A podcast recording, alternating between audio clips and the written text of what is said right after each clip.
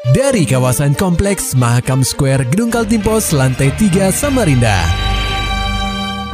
96,8 KPFM Kita akan ikuti program KP Flash News.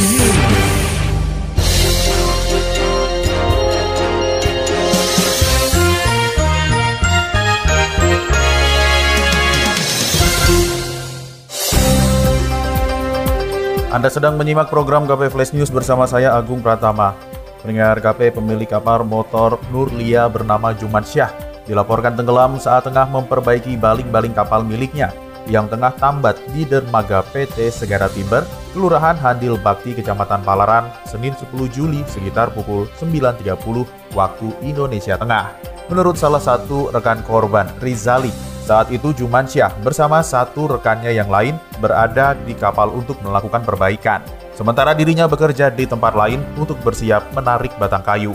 Ketika hendak memperbaiki baling-baling kapal yang diduga mengalami kebocoran, Jumansyah mencoba memperbaiki dengan menyelam Jumansyah hanya menggunakan ember sebagai alat untuk membantunya bernafas. Awalnya tidak ada kendala dalam proses perbaikan. Namun saat kedua kalinya menyelam, korban tak kunjung muncul ke permukaan. Gimana?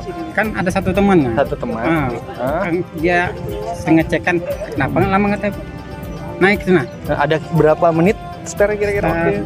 Setengah jam? 15 20 menit lah. 15 20 menit tak muncul-muncul ya? Iya. 20 menit. Hmm. Jam berapa pastinya kejadian? Sekitar jam 8 jam 9 itu lah. Sekitar itu. Hmm. Artinya 15 20 menit nyelam enggak Hmm. timbul-timbul Nah. langsung Langsung kita udah pas anu basecamp timbul duluan pak. Ah, basecamp timbul duluan ya? Itu kami sudah curiga betul. Bukan ada orangnya. Ah, ah. Nah, udah kami layangkan kapalnya kita ramai-ramai itu nah Oh, cariin. cari.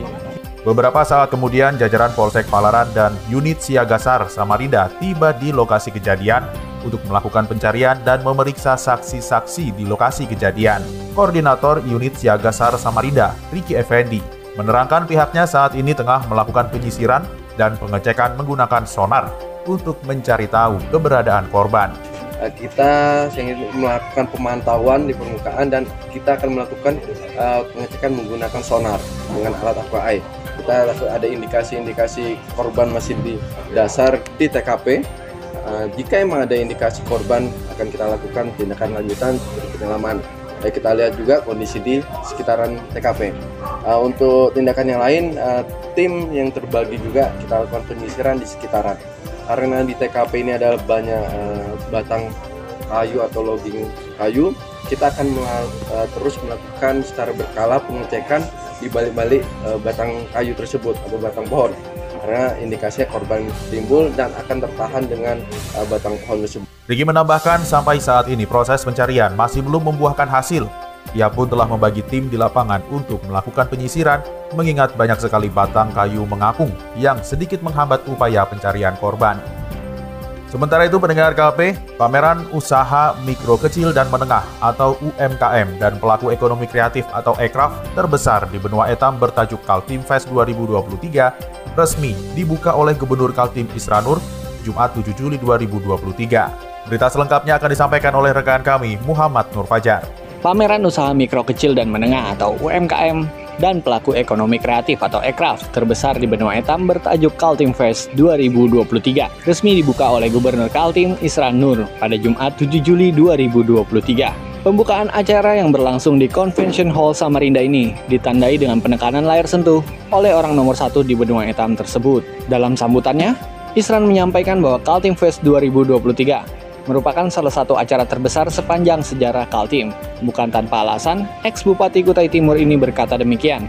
Mengingat kegiatan ini berlangsung selama 9 hari, terhitung sejak 7 sampai 15 Juli 2023, serta menampilkan lebih dari 80 kegiatan.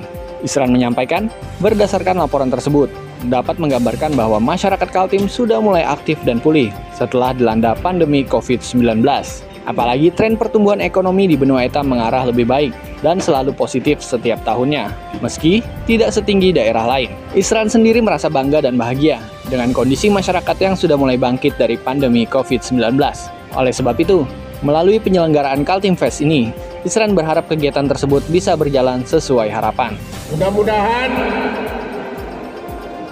Kaltim Fest ini berjalan sesuai dengan harapan.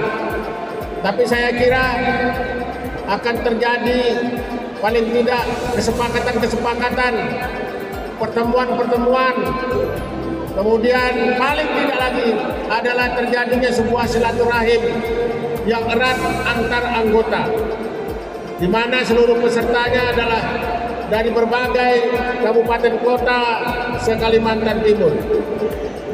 Lebih lanjut, Isran berterima kasih kepada semua pihak yang sudah berperan dalam membantu keberhasilan Kaltim Fest ini. Dia berharap kegiatan seperti ini dapat terus terselenggara demi memajukan pelaku UMKM dan ekraf di benua etam. KPFM Samarinda, Muhammad Fajar melaporkan. Kita beralih ke kabar olahraga pendengar KP, PBVSI Kaltim gelar pelatihan wasit C Nasional, upaya mencetak pengadil bertaraf nasional. Laporan selengkapnya disampaikan reporter KPFM Samarinda, Maulani Al-Amin. Pendengar KP, pengurus Provinsi Persatuan Bola Voli Seluruh Indonesia atau PBVSI Kaltim menggelar pelatihan wasit berkualifikasi C nasional. Kegiatan yang berlangsung selama sepekan itu terselenggara di Horizon Hotel Samarinda. Tujuannya meningkatkan kualitas pengadil lapangan. Menurut Ketua Pengprov PB VSI Kaltim, Ekpi Immanuel, cabang olahraga voli memiliki cakupan penggemar yang begitu luas di benua etam. Tidak sulit menemukan turnamen antar kampung yang mempertandingkan olahraga permainan bergu itu. Tidak sedikit pula, ajang itu melahirkan talenta voli berbakat Indonesia. Ekti menerangkan, Kaltim memiliki sejumlah wasit berkualifikasi tersebut. Meski begitu, semakin banyak akan memperbesar keuntungan bagi Kaltim. Bidang wasit ini sangat penting ya karena satu proses kegiatan kejuaraan di Kalimantan Timur di beberapa kabupaten kota ini ya luar biasa nih masyarakat dan level dari kegiatan itu uh, tentu biarpun biasanya berupa tarkam tapi pemain-pemainnya dari Proliga ya. ya. Nah, ini juga kita harus dukung terkait dengan perwasitannya. Diketahui terdapat 13 daerah yang ambil bagian dalam kegiatan ini.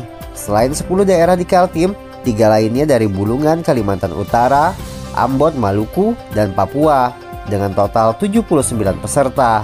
KPFM Samarinda, Maulani Al-Amin, melaporkan. Demikian tadi telah kita simak rangkaian berita-berita yang terangkum dalam program KP Flash News. Persembahan dari 96,8 KPFM. Terima kasih dan sampai jumpa.